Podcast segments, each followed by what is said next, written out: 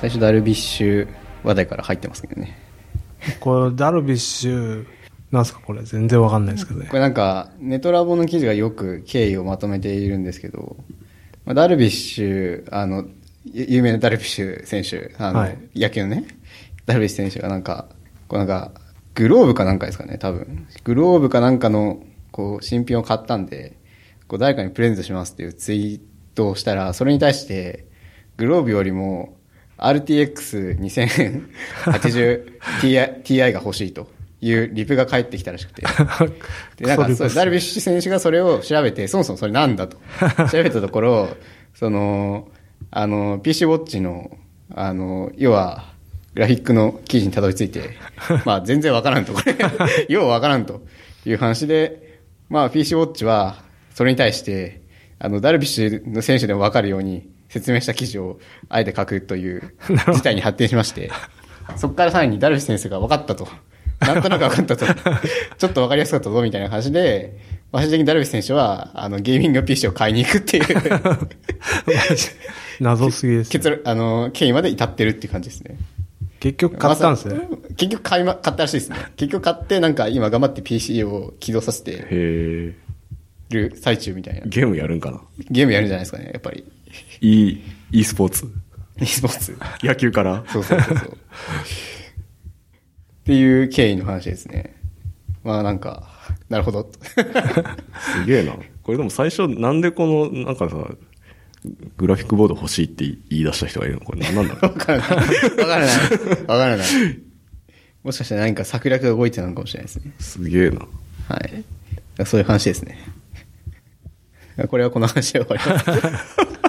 やっぱダルビッシュ、ダルビッシュの話です。うん、いいですね。なんかその、何にでも興味を持つ感じが。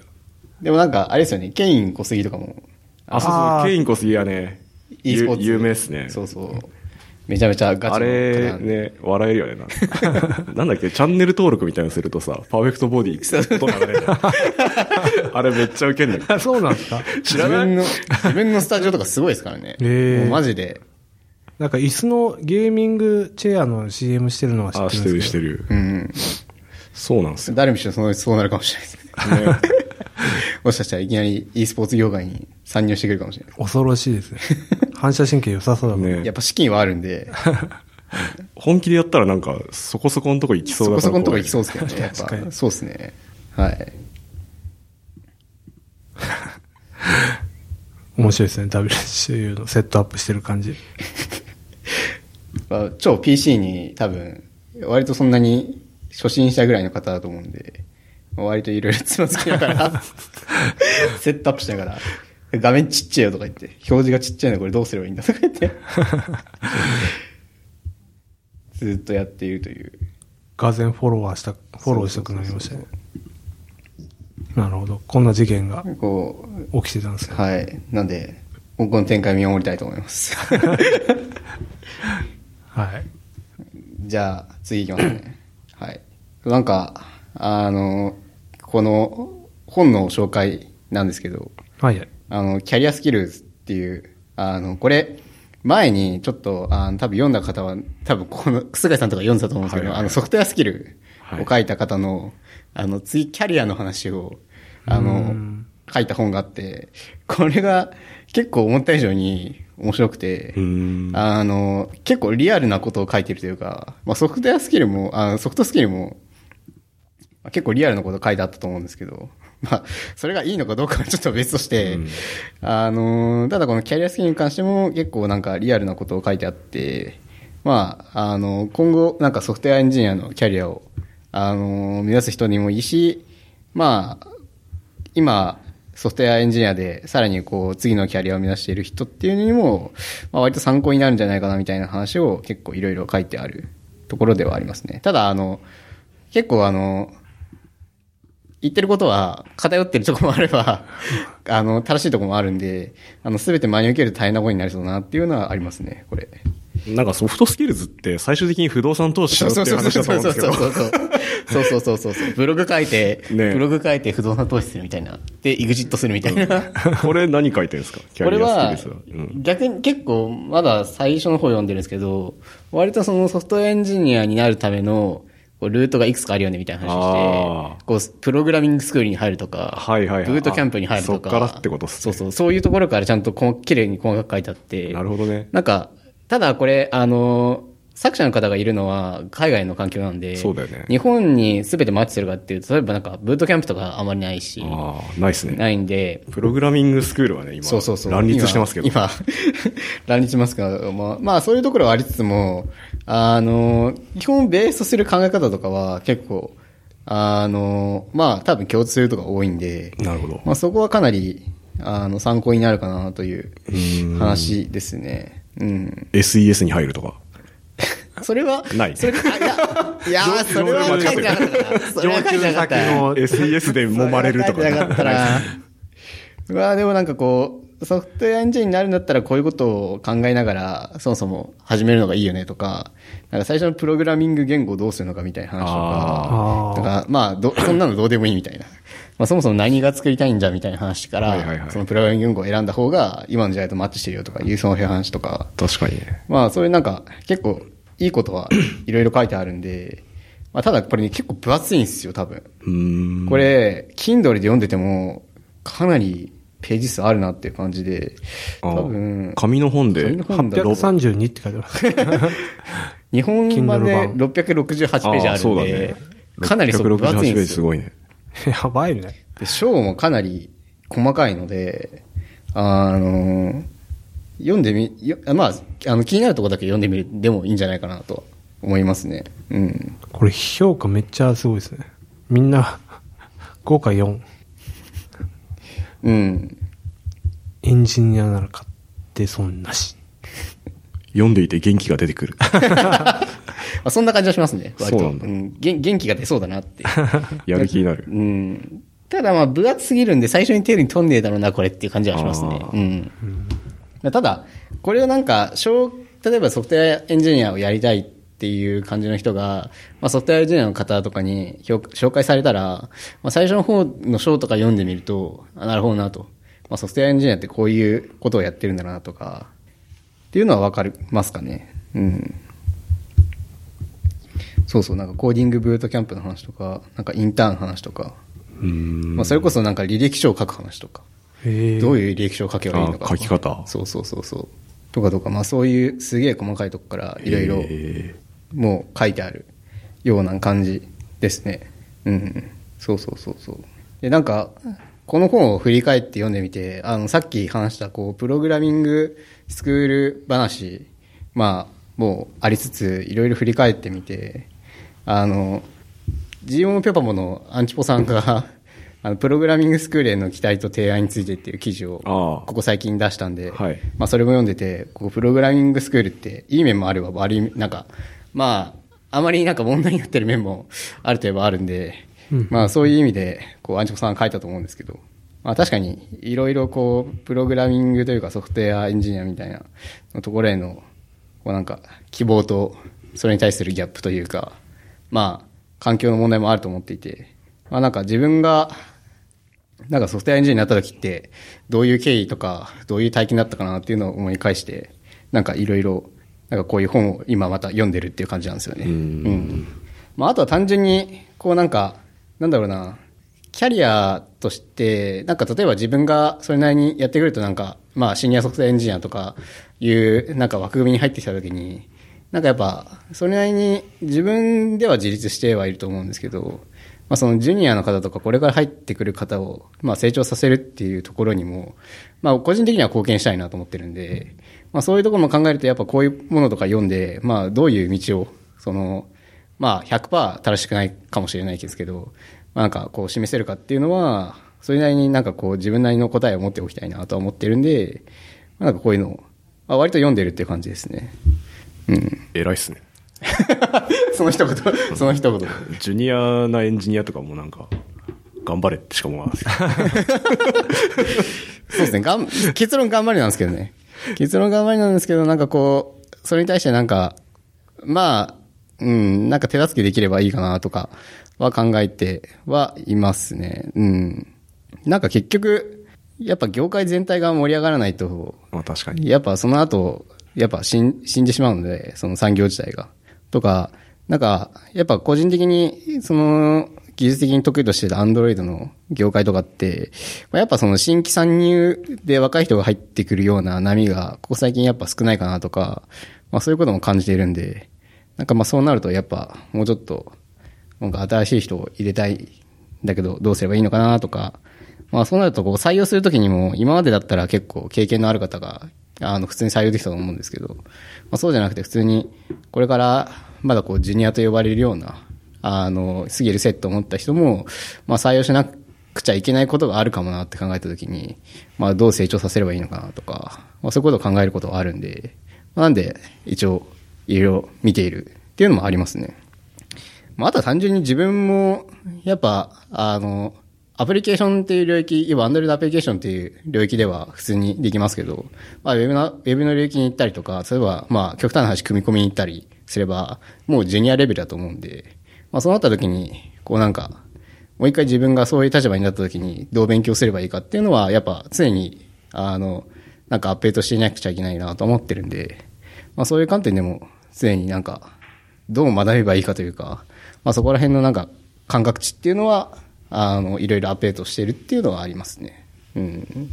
どうですか？お二人は。そうですね。なんか自分も、なんか今インフラやってるんですけど、インフラに入ると全く全然わかんないから、本当最初から学び直してるって感じなんですけど、だからそ、それに対して、その、明確な、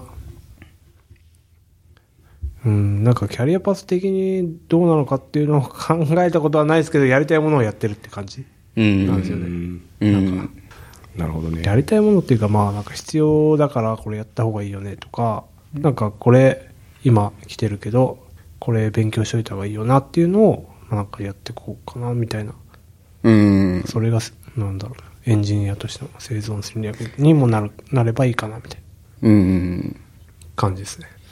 僕がやりたいことはもう、ここ10年ぐらいずっと変わってなくて、自分でサービス作って自分でこう飯を食うっていうのがやりたい。んですけど、うん。まあ何もしてないっていう。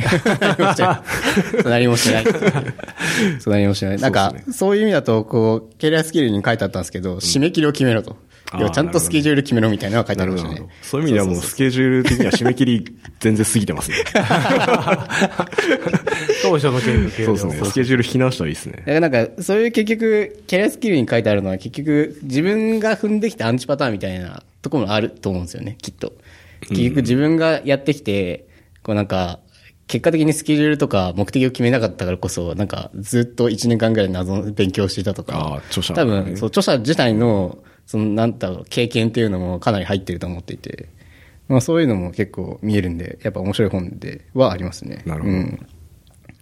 そうそうそう。で、最終的には不動産投資して、そう、スタッフの人として、っきなんか YouTube やってるらしいですか？ら、ね。まさに言うと。まさに言うとなんか YouTube やってるとかいう話。YouTuber になったの？うん。手広いね。うん。でもある意味、いいんじゃないですかね。生存戦略的には。なるほどね。うん。僕らもポッドキャストやってるからね。そうそうそううそうそまあ、大悟も言ってたしね。副業しろって。う。知らない大悟に影響されてる。メンタリスト大悟。あ、そうなの？そんなこと言ってんの？そう言ってる言ってる。え大悟知らないですか？で、大悟知ってますよ。知ってますよ。うん。大悟の YouTube 見た方がいいですよ。それ勝間和代と同じ流れじゃ 勝間和代の次は大悟ですね。大悟です。ドルコスト平均法律。やることないけど。いやでだあのね、大悟はもっと自己啓発的な感じなんですけど そういう系ね。ちょっとね、だから、まあ話、前つばで聞けばいいんだけど、まあ、1000万プレイヤーになりたいんだったら副業しろって書いてあったんで、まあちょっと、副業だね。大悟的には。まあ、副業ね。副業ですね。え、セブンイレブン、セブンイレブンとか。まあ、ユ YouTube とか、ウーバーイーツとか。ウーバーイーツとか、ウーバーイーツね。ウーバーイーツの下請けね、流すとか。まあ、ウーバーイーツ、うん、まあ、それちょっと後で話しますわ。ウーバーイーツあなんか言いたいことはあるウーバーイーツの話します。そう、なんか、で、結局プログラミング、こう、どう学んだかなっていう考えたときに、僕は、経歴的には、あの、国が、まあうん、都がやっているプログラミング、あの、要は、要は、俗に職業訓練校みたいなところうんに、1年間通って、まあ、プログラミング学んだんですけど、まあ、そこは結構、まあ、なんか、国がとか都がやってるから、割と、あの、カリキュラムとかが古いんですよね。あの、なんか、結構し初期は C 言語から始まって Java に入るんですけど、なんか手でフローチャート書いたりとか、手で C 言語書いたりとか、普通にやってたんですよ。まあこれが当たり前なのかなと思って やってたんですけど。脳内コンパイル。そうそうそう。脳内で書いて、実際に打って、あ、エラーになったわ、みたいな。ここダメだった、みたいな。とか、ね普通にやってたんで。なるほどね。なん計算機資源が貴重な時代の。そうそうそうそうそうそうそう。いや、なんか、まあ、それが完璧にいいか悪いかっていうのは人によるとは思っていて、まあ僕は結構それが肌に合ってたんで、全然良かったなと思うんですけど、なんで、そういう時に、そういうとこの、あの、行った時になんか、コンピューターシステムの基礎っていう本とか、なんかリンク貼ってるんですけど、なんかこういうのばされたりして、超分厚いんですよ。なんか、本当辞書みたいな。多分、コンピューターサイエンスの本でもなくて、なんかコンピューターの歴史みたいなのとか、へまあ、ある程度コンピューターサイエンスの内容も入ってる。で、あ、入っては入ってるんですけど、まあその、それこそなんか、昔のメインフレームの話とか、とかも書いてあるようなものを渡されて、なんかそれをなんか、暇あったんでちまちまちまちま読んだりして、まあそんな感じで学んできたんで、まあそういうところは良かったかなと思いますね。うん。なんで今の、やっぱその頃ってまだプログラミングがそんなに僕が学び始めたのって、ちょうど7、8年前だったんで、そのまだプログラミングスクールとかってあったかもしれないですけど、今ほどにはやっぱりなんか、公になっていなかったというか、そうですね。とは思うんで、なんでまあ、あのーある程度こう、結構、場所、学ぶ場所としても、な厳選されていて、あの、まあ選択肢が少なかったんで、こんなもんかと思ってたんですけど、まあこれからこう、プログラミングスクールとかいっぱい出てくると、なんか選ぶ方は大変だろうなっていう、どこで学んだらいいのかなとか、どういう教材が、教材がいっぱいあることっていうのは、いい、いい面もあれば悪い面もあると思うんですよね。なんか、なんかどれ選んでいいか分かんねえとか、まあそういうのもあると思うんで、まあそういうところに対してこう、なんか、いいベストプラクティスみたいのが、あの、提示されれば、なんか、産業的にはいいだろうなとは思ってますね。うん。なんか、プログラミングのスクールって、ここ2、3年とか、まあ1、うん2年とかで、こう、うん一気にめちゃくちゃ増えてきた増えましたね印象あるし、うんあとはなんか、ツイッターとかいろいろ見てると、こう、プログラミング学んで年収1000万みたいな。うん。あありますね。みたいな。まあなんか広告とかひどいですよね。ね。あのなんか副業の広告とか、転職するとなんかうん、ねうん、うん百万円上がるとそうそうか、なんかお金かすべてやみたいな。広告が多いですね。なんか、そう、入り口がそういう風になってきてるんですかね。僕別になんか、金がめっちゃ稼げるからエンジニアになろうと思ったわけじゃなくて。いうんや、そういう感じだった？いや、俺はなんかもう、世の中、パソコンだろうみたいな。世の中パソコンだろう。まあ、なんか俺中学系、中学生ぐらいの時に思って、じゃあパソコンやるなら、もうなくならないから、まあ、絶対そのソフトウェア的な話になるから、まあプログラマーだな、みたいな。あ、なるほどね。もうマークリーセンの、あの、ソフトウェアが世界を食ってるみたいのを、中学生の時に 悟って、その道に進んだっていう。なるほどねわかんないけど、まあ、そうね、ファミコンやりながら思ってたね。ファミコンやりながらすげ えな。うん。まあでも僕もプログラミング学んでる最中にいろいろ考えたときに、なんかお金のことっていうよりも多分、こう何を作りたいかとか、こうどういう世界観を持ってるかっていうところをメインとして結構考えていたんで、なんで僕、あの、正直最初検索エンジン作りたかったんですよ。へーまあ、まあ、プログラミング学び始めて C 言語とかいろいろやってる最中に、なんか、なんかの表紙で、あの、検索エンジンの話を聞いたときに、あなんか単純に作ってみたいなと思った経緯もあったりして、まあ、なんか、なんで今でも学んでいるかは別として自然言語の話とか、割と興味あったりとか、やっぱ検索の話とか興味あるんで、まあ、そうなってくると、そもそもなんかお金というよりも、こう、初期、初期に何を作りたかったかなっていうところが結構ベースになっていて、なんでそこから結構なんかいろいろ学んだりしているかなっていう感じはしますね。うん。なんで、学校で学んだのは C と Java なんですけど、その頃からなんか、じゃあ検索エンジンやるには何がいいかなと思って、まあ周りの言語調べたりとか、あとなぜか、なぜかその時多分 Ruby と出会ったんですよね。何かの表紙で。何かの表紙で Ruby と出会って、あ、なんか Ruby っていうのがあるらしいんだみたいなので、まあなんか、ちょっとやってみたりとか、まあそれこそなんか、アセンブラやってた時期もあったんで、謎だったんですよね。まあなんか多分同欲だったんで、すごいいろんな言語触ってみたりとか、なんか自分の Windows PC に Open コボルっていうのを入れて、コボル動かしてみたりとか、もう謎だったんですけど、まあそういうことをずっとやってたんで、なんか、まあでも結局、まあそのベースにあるのはやっぱ何が作りたかったかなっていうところがやっぱ大きかったんじゃないかなみたいな。やっぱ何も作りたいものがないまま、やっぱソフトウェアエンジニアとかプログラミングって結構学びづらいのかなみたいな。やっぱ物を作る仕事だと思うんで、うん、まあそこはやっぱベースとしてあるのかなとは思いますね。まあなんか、入り口は別に、その、うん、結構稼げそうだっつって入ってくるのは、うん、まあいいっちゃいいんですけど、うん、多分長く続けようとすると、うん、そこだけだとなんか、しんどいんじゃないかなって思う時ありますけどね。うん、なるほどね。うん。そうそうそう。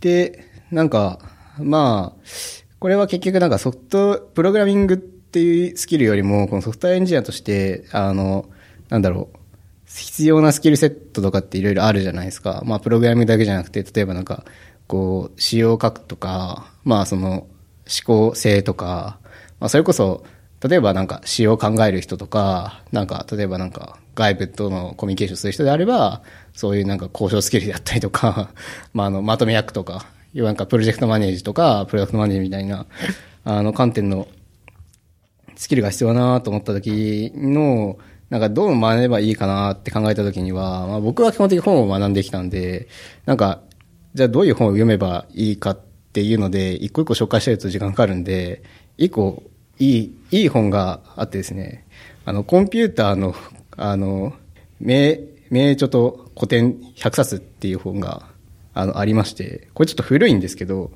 まあ、ここに、あの、紹介されているような本は、まあ、かなりそのソフトウェアエンジニアを学ぶ上で、あの、いい本がいっぱい紹介されていますね。例えば多分、あの、やっぱ古いところになっちゃうんでいろいろあると思うんですけど、多分ユニックスの哲学とかも入っているだろうし、うん、まあ、あとは、いいか悪いかして、こう、人月の神話とか、とか、いろいろ入ったりして、あと多分、あの、ピープルウェアとか、まあそういうトム・デ・マルコみたいな、こう、ソフトウェアスキルみたいなところの話とかの本がいろいろ書いてあったりするんで、まあここに紹介されてる本は、まあ、ちょっと試しに10冊ぐらい読んでみると、まあそのプログラミングじゃなくて、単純にソフトウェアエンジニアを、としてなんかものを作っていく上での、なんかこう考え方とか、まあ、思考性っていうのがいろいろ身につくんじゃないかなっていう本で、これは結構僕は初期の時代に読んで、ここここからこう本を漁って、さらに、これ紹介されてる本を漁って、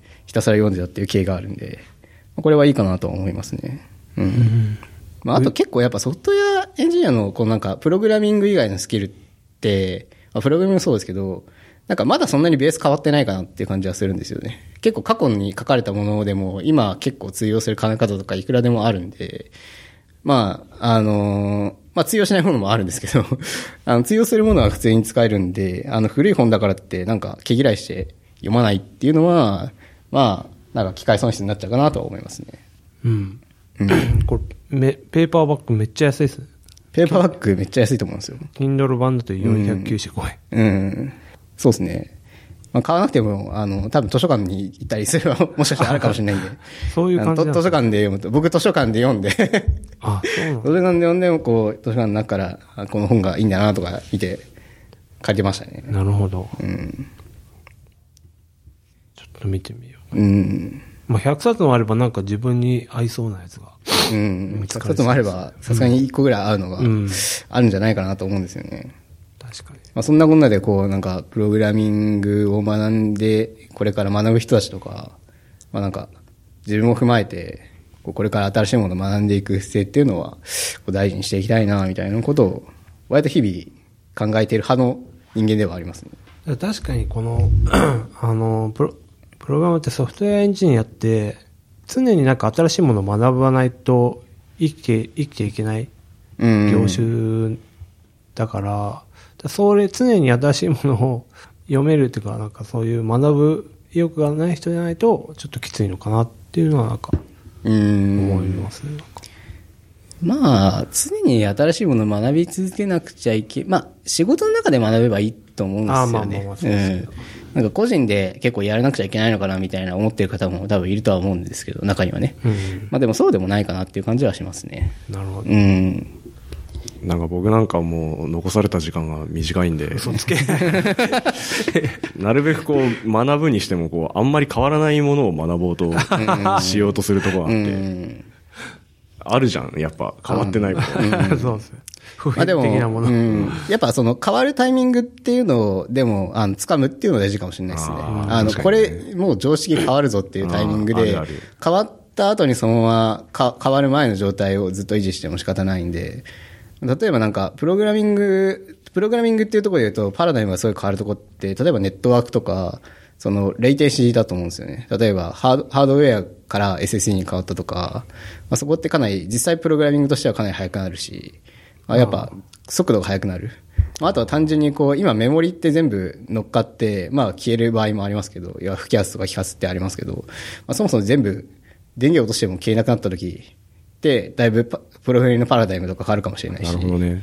とか考えた時には、まあ、ここがこうなったらこう変わるだろうなとか、まあそういうのは結構なんか意識的には考えるといいのかなとは思いますね。なるほどね。だからハード、ハードが変わった時にうん。何かが変わるみたいな。うん。あーまあやっ 5G ぱが来て、うんクラウドもそうですし、まあ、やっぱ全部、あの、クラウドになるわけじゃなくて、やっぱ大半の人が触るそのインフラっていうのはクラウドにな、ある程度なってきたし。はいはいはい。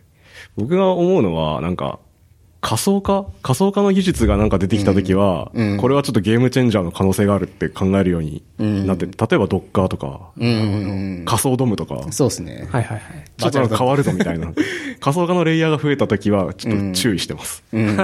注意してる。確かに。うん。だからまあそういう感じの、こうなんか、常に見てなくてもいいけど、これが変わったらちょっとやべえなっていうところの裸を持ってる必要はあるかもしれないですね。うん。まあ、その人のやっぱ立ち位置によると思いますけど、いる環境とかによりますけど、まあでも普通に、こう、やっぱ、ウェブ技術学んでるとか、アプリケーションを作ってる人たちであれば、まあそういうのは常に気にしてなくちゃいけないかなっていう感じはありますね。難しいですね。やっぱうん。いや、難しいですね。うん答えがない話だとは思うんで。勉強の話と、キうんャリアの話を絡めちゃうと、うん。なんか、すごい、自分次第みたいなとこ。ありますねまあ結局は、結局はそうですね。結局はその人個人のどっちに進問題なんでみたいのか、っていう。その人個人がねどれぐらい、決めてから、プロ勉強した方がいいのか、勉強してから、まあ、うん、まあでも、とりあえず勉強してみればいいと思いますけどね。まあやりたかやりたかったら。まあうん。それで肌に合わなかったらやればいいんで。不動産の本にも書いてありました。不動産を買うとき、どうしたらいいですか？ととりあえず買ってみろって。まず貯金しろって。正論すぎる。正論すぎるな正論すぎるのは。確かにね。とりあえず貯金しろって言われました。うん。確かにね。それは。まあ貯金がないと買えないですからね。そううん。そう。まあ、まず勉強、みたいな。うん。まあでも頭金なしでも買えるから。返済が、返済が増えるだけいいのだかどうかわかんないですけどね。そこが変わってくるから、そういうことを考えるんだったら、まず貯金しろみたいなことが書いてあったんですね。うん。確かに。で、まあ、その、次の話に行くと、はい。まあ、その、やっぱプログラミングのパラダイムが、その、なんとなく変わっているだろうなっていう話で言うと、やっぱこの、あの、マイクロサービスとか、まあ、それに付随するこの BFF っていう話をちょっと書いているんですけど、まあ、僕がそもそも BFF をちゃんと理解してるかっていうと、まあ、それはちょっと怪しいところなんですけど、まあ、そもそも BFF ってなんちゅうかっちゅうと、まあ、バックエンド、えーっと、バックエンドフォーフロントエンドですね。はい。っていう話で、まあこれ、記事をリンク貼ってあるんで、あの、そちらを読むとすごいわかりやすいんですけど、なぜこう BFF が必要になったのかっていう話なんですけど、まあ、そもそも BFF って何かっていうと、まあその今までって、えー例えば、まあアプリ、Android アプリでもいいんですけど、Android アプリが API と通信したいときって、まあ普通に、えその API サーバーにそのまま直でつなげって、レスポンスもらって、表示するっていう形になってたと思うんですけど、まあそもそも、そのバックエンドのその API っていうのが、ここ最近、その大きい組織で言うと、マイクロサービス化してしまっているんで、そのじゃあ、ウェブとかアプリケーションって言われるクライアントから API をつなぎたいときに、あの、しかも、あの別にクライアントとかアプリケーションってあんまり後ろがマイクロサービスになってるかどうかって意識する必要ないので、本来であれば。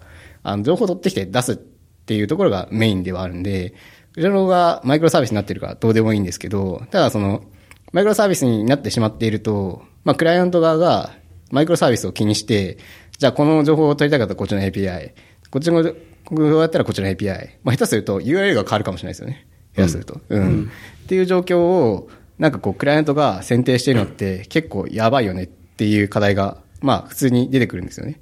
まあ、そんな感じの課題が出てきたときに、じゃあ、その、えー、っと、クライアントの API、バックエンドの API の間を持つような、まあ、なんか、レイヤーっていうのを作りましょうっていう話で、うん、まあ BFF っていう話が、まあ出てきているっていう感じの、まあ話題ではあるっていう話なんですよね。うん、抽象化レイヤーですよね、だから。そうそうそう。だから抽象化レイヤーですよね。うん、そうそうそう。なんで、こういう、要は抽象化、さっき菅井さんが言ったみたいに、うん、こう抽象化1個出てくると、まあやっぱパラダイムが変わるというか、やっぱ考えることが変わるんで、うん。まあ、なんでこの BFF っていうのは、まあやっぱいかんせん面白いなっていうか、やっぱ自分が普通やってた環境とはちょっと違うけども、あの、例えばマイクロサービスになっている世の中を考えたときに、まあ確かにこれは必要だなみたいな、こう納得感があるような内容だったんで、まあちょっと面白いなと思った次第でありますね。なんか特にネイティブアプリとかの人たちがよく PFF 入れてるっていうか、なんか使ってるイメージがあるんですけど、要は、クライアントって iOS かもしれないし、Android かもしれないし、Web のなんか SPI みたいな、SPA みたいなやつかもしれないし、で、それぞれでなんか似たような、こう API の書き方みたいなのをするじゃないですか。で、それをなんかまとめることもできるわけでしょ ?BFF が一個間にあると。そうですね。なんで、どっちかというと、そう、BFF がないと、やりたいことに対して API コールを複数回しなくちゃいけないし、うん、コネクション回して、なんかどれが返ってきたら全部失敗するし、みたいな、うん、結構あの大変な状態なんですけど、BFF がいることによって、それを全部 BFF 層がまとめてくれて、あの、吉田にガッチャンコして返してくれる。っていう形の、あの、体験も取れるんで、まあやっぱ、その、バックエンドの API がマイクロサービスであればあるほど、まあ絶対的に結構必要になってくるというか、まあ、絶対なく、絶対必要というか、ないと多分めっちゃ辛いよねっていう話になってくるかなとは思いますね。うん。まあ、じゃないとやっぱ現に API サーバーの方が、なんか何でも返す API みたいなのがどんどん生えていって、逆にこう辛いみたいなことになるんで。紙 API。そうそうそうそう。で、しかもマイクロサービスにしたらもうそれは絶対できないんで、紙 API を作ることっていうのはできないんで、まあ、ある意味紙 API みたいなのが、まあ BFF の役割を果たすみたいなのはありますね。うん。これ PFF って誰が、誰の責務になるんですか？開発的には。クライアント側の人がやるんですかね？うんなんかそういう話をよく聞くんですけど。確かに、そこの責務の切り分けはすごい難しいような気がしますね。うん、誰の持ち物なのかな、みたいな。確かに。まあ、クライアントのエンジニアができるんだったらやってもいいと思いますけど。なんか、それをそう BFF とか聞くとよくクライアント側の人がなんかノードで立ててやってますみたいな。JS だから、ね、そんな変わんないじゃないですか。うん。みたいな話をよく聞くんですけど。うん。うんその BF 層に使う技術っていう選定は難しいとは思っていて、まあその、だ、だいたい、だいたいノードか、まあ、ノードっていうか、要は、非同期でいっぱい API 走らせて束ねる手返すっていうところの技術がいけてるようなフレームワークとか、ね、プログラミング言語じゃないとダメなんで、要はノンブロッキングとか言われるようなノードだったりとか、まあ Java であれば似たような仕組みがいろいろあったりもするんで、っていうところのこう技術選定っていうのは難しいところもありますね。BFF 層って。うん。ノートってどうなってるんですか？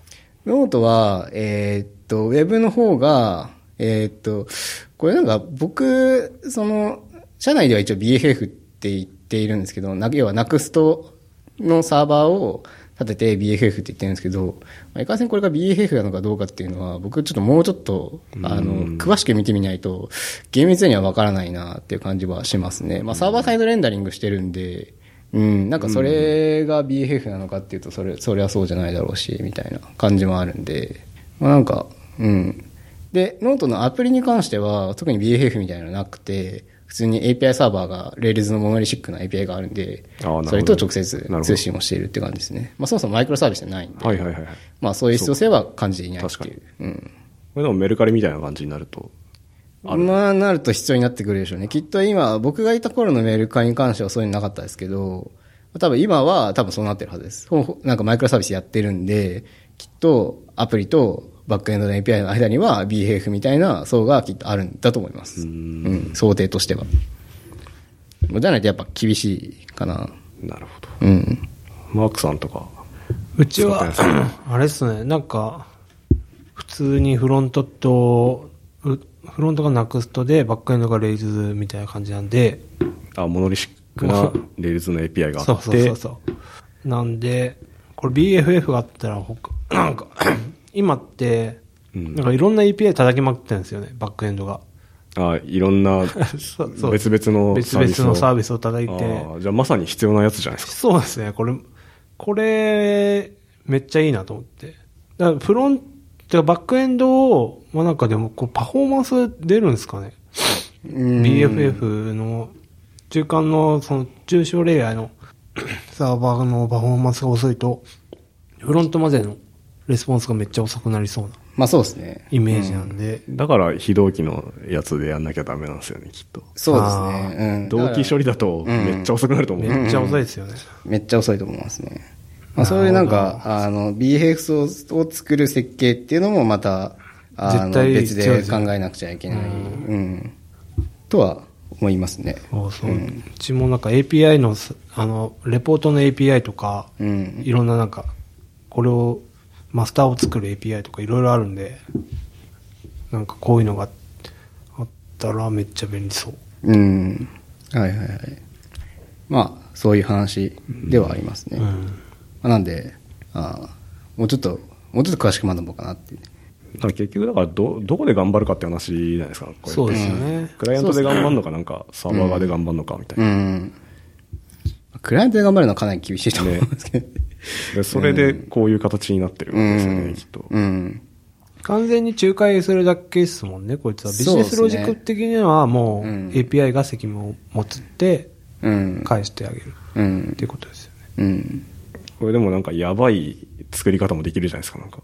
そうっすね。BFF がデータベース持つみたいな。そうそうそう。ああ、そうなったらもうやばいです。やばいっす。それ BFF なんりやばいっすかみたいな。うんアンチパターンとかもすげえいっぱいある。ありそう。まあ今後出てくるよねきっとそう、なんか。そうなんか負債負債がさらに DB を使っそうて、なんか保存とか持ってそうそうそるみたいうな。やばいな、みたいな。とかはあるかもしれないですね。恐怖ですね。恐怖ですね。はい。なんかインフラがすごい複雑にな、まあでもそっか、エンドポイント一個だもんな。あの、BFF の記事で言うと、あの、クックパッドが似たようにやっぱやってる記事がすごいわかりやすかったんで、多分それをリンクに貼っておくといいかなと思いますね。あうん。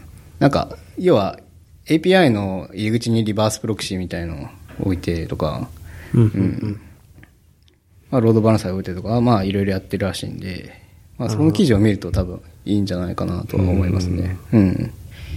まあ、あとは話題としては、ちょっと飛ばして、ちょっと、まあ、ここからはもうゆるい、ゆるい感じで、ゆるい感じのネタをいくつか置いてあるんですけど、あのーこの、R、RPA 化がはいはい人権意識で吹っ飛びましたっていう。これ、めちゃめちゃ面白かったんですけど。なん RPA 化？RPA 化ってそもそも、わかります？知らないっすね。聞いたことない。これも僕もなんとなくなんですけど、なんか、要は、なんか手動でやってる仕事ってやっぱいっぱいいるじゃないですか。うんでもなんかソフトウェアの、はいあの、要は自動化みたいなので、なんとかできるよね、みたいな。要はなんか、うーん、なんて言ったらいいんだな。それこそなんか、うん、変な言い方ですると、働き方革命みたいな。あ こうなんか自動化してなんとかしようぜ、みたいな。そうそうあ、バックオフィス系をなんかちょっとテックで解決しようみたいな。だから RPA ってロボテクスプロセスあオートメーションの多分役なんですよね。うん。役で、まあ、あの、超雑に言うと、要は自動化しろよって話、はいはいソフトウェアで自動化しろよって話なんですけど、あの、岡野さんが好きなザピアとかも。あ、そうそうそうそう、まさに、そうそう、まさに RPA と言われ、あ、まあ RPA なのかなって思いますけど、まあ RPA の一部とよく言われる。まあなんならエクセルのマクロとかも RPA。そうそうそうそう。あ、そういうことね。っていうのが、要はこの人権意識で、あの、吹っ飛びましたっていうのは、要は、まあ、そういうことすると、こう、要は雇用がなくなる人がいるだろうみたいな、とか、はいはいあーなんかこういう手作業一個一個にも、やっぱ、なんかこう、人の温かみみたいなあー話をしだす。まあ、わからんでもないけども、あの、この記事もまさしく、まさしくあの、正論書いてあるように、あの、そういうなんか、めんどくさい仕事がなくなることによって、もうちょっとクリエイティブな仕事ができるようになるでしょ。いや、別の仕事ができるようになるから、そっちが本質的じゃないって話はしてるんですよね。で、僕も、例えば社内でザピアとか使うときにも、あの、同じようなことを言うんですよね。要は、あなたの時間はすごい大事なんで、やっぱ大事なことにもっと時間を使いましょうと。なんで、定期的にやってる、そのなんか、あの、もうつまんねえな、みたいなとか、これ今日もやんのかみたいな作業は、やっぱ自動化しましょうって話はしていて、まあ多分、それに対して、こう、人権を 人権っていうすごい大きいワードを持ってきて、あの、RPA の案件自体が吹っ飛んだっていう話が、あの、この記事になっています。これめちゃくちゃ面白くて、あでも、こういうのあるんだなっていう、まさに、きっと。まあ、これはフィクションだったとしても、あの、多分、本当にこういうことが起きている現場っていうのは、あるんだろうなと思って、大変だなと思って。なんか日本的な感じもしなくもないけど。まあ、人権出されたらね、止めざるを得ないですから。うん。そうそうそう。なんかでも、やっぱ本来、こう大事な仕事に時間を費やす方がすごい大事だと思うんで、うん、なんか、そこに対しての意識がないのかな、みたいな。論点が違う気がする。人権化と、人権意識と、RPA 化で、でもなんか、あの、かといってじゃあみんなそうすればいいかっていうと、なんかそうでもない気がしていて、やっぱいろんな、こうなんかもう、いろんな人がいるんで、こう世界って。うん、あだから、なんかもう、次新しい仕事したくないっていう人もいると思うんですよ。うん、もう新しいことは学びたくないし、この作業をやっていて、いれば、ずっとお給料がもらえるし、これで満足してるみたいな人もいると思っていて、まあそういう人をじゃあ、こう、どうするのがいいのかなというか、その人はそのままでいいのかなみたいな、こう、ナインポイントがあると、なんかそれを大きく膨らませると人権になるのかなみたいな。うん、俺はダメだと思うんですけど。いや、別に、だって世の中なんか AI で駆逐されるんじゃないかっていう、まずはその手前の段階でそういうことになっちゃうと結構、あれなんじゃないかな、とは思いますけどね。なんか残された時間が結構ある人だったらまだなんかさ、ちょっと、うん変わろうかなって思うけどさ、うん、50過ぎぐらいからさ、そっか。お前の仕事いらないわとか言われたら結構きついかなって思う時はあるけどね。うん、だって銀行だってなんかもう窓口来ないでほしいから、その窓口の人たちを結構レイオフするみたいな。ああ。らしいですね。うん、だからもう窓口よりもインターネットでしかやらないから、うん、そうですね。オンザカウンターもういいらないんじゃねみたいな流れじゃないですか。うん。で、なんか、貿易のやつだって、なんかその、仕分けとか、もう完全に AI とかで自動化で仕分け してくれるから、結構なんか、こう言ってる人たちもいいけど、背後にはなんか結構、もっとド ドラスティックな改革が進んじゃうんじゃないかみたいな。一気にみたいな。っていう恐怖はないのかな。うん。確かに銀行とか行くとさ、なんか、窓口まで行けないもんね、なんか。ああ、ウェブでやらせますもん、リバースプロキシみたいなおばちゃんがいてさ、まず ATM でできるからみたいな感じで、そっちにこう流されるわけ一旦、一旦流してからみたいな。たどり着けないです。うん、もう。多分そうなってるんでしょうね。うん。オペレーション的に。うん。まあだからなんか、うん。何でも自動化すればいいやっていう感じではない。自分の働いてる範囲内であれば、できるだけ自動化した方がいいですよって話はするんですけど、ね、なんか人類全体で考えたときには、なんかいろんな課題があるなと思って。ああ、まあ人類全体で考えたときには、まあ、女子語でかくなりますまあなんか、ありそうですね。いや、マークさん大きい話好きだと思う。僕結構子供のこと考えるんですけど、はい、じゃあ、20年後、15年後とか20年後とかにさ、子供が社会に出るってなった時に、うんどうなんのかなみたいな。何やらせときゃいいのかなみたいな。いや、だってプログラムだって怪しいもんですよね。だってこんななんか、if と ループで、そうですね。if と for と変数みたいな。できる世界が、イントとストリングみたいな。パズルで、パズルできるやつができる。なんか銀行の窓口になりたいとか言い出したらさ、全力で止める。まあそうですね。まあだったら YouTuber の方がまだ。YouTuber とかね、そっちの方がいいと思うよって言っちゃうもんね。うん。うん、そうね。そうですね。うん。まあ、僕からの場合はそんな感じですね。はい。いや、難しいですね。マークさん何でも難しいですねっつって雑に まとめ。まとめ、まとめ、まとめ難しいですね。ました難しいですね。難しいですね。ちょっと思考停止の 合言葉。難しいですね。つって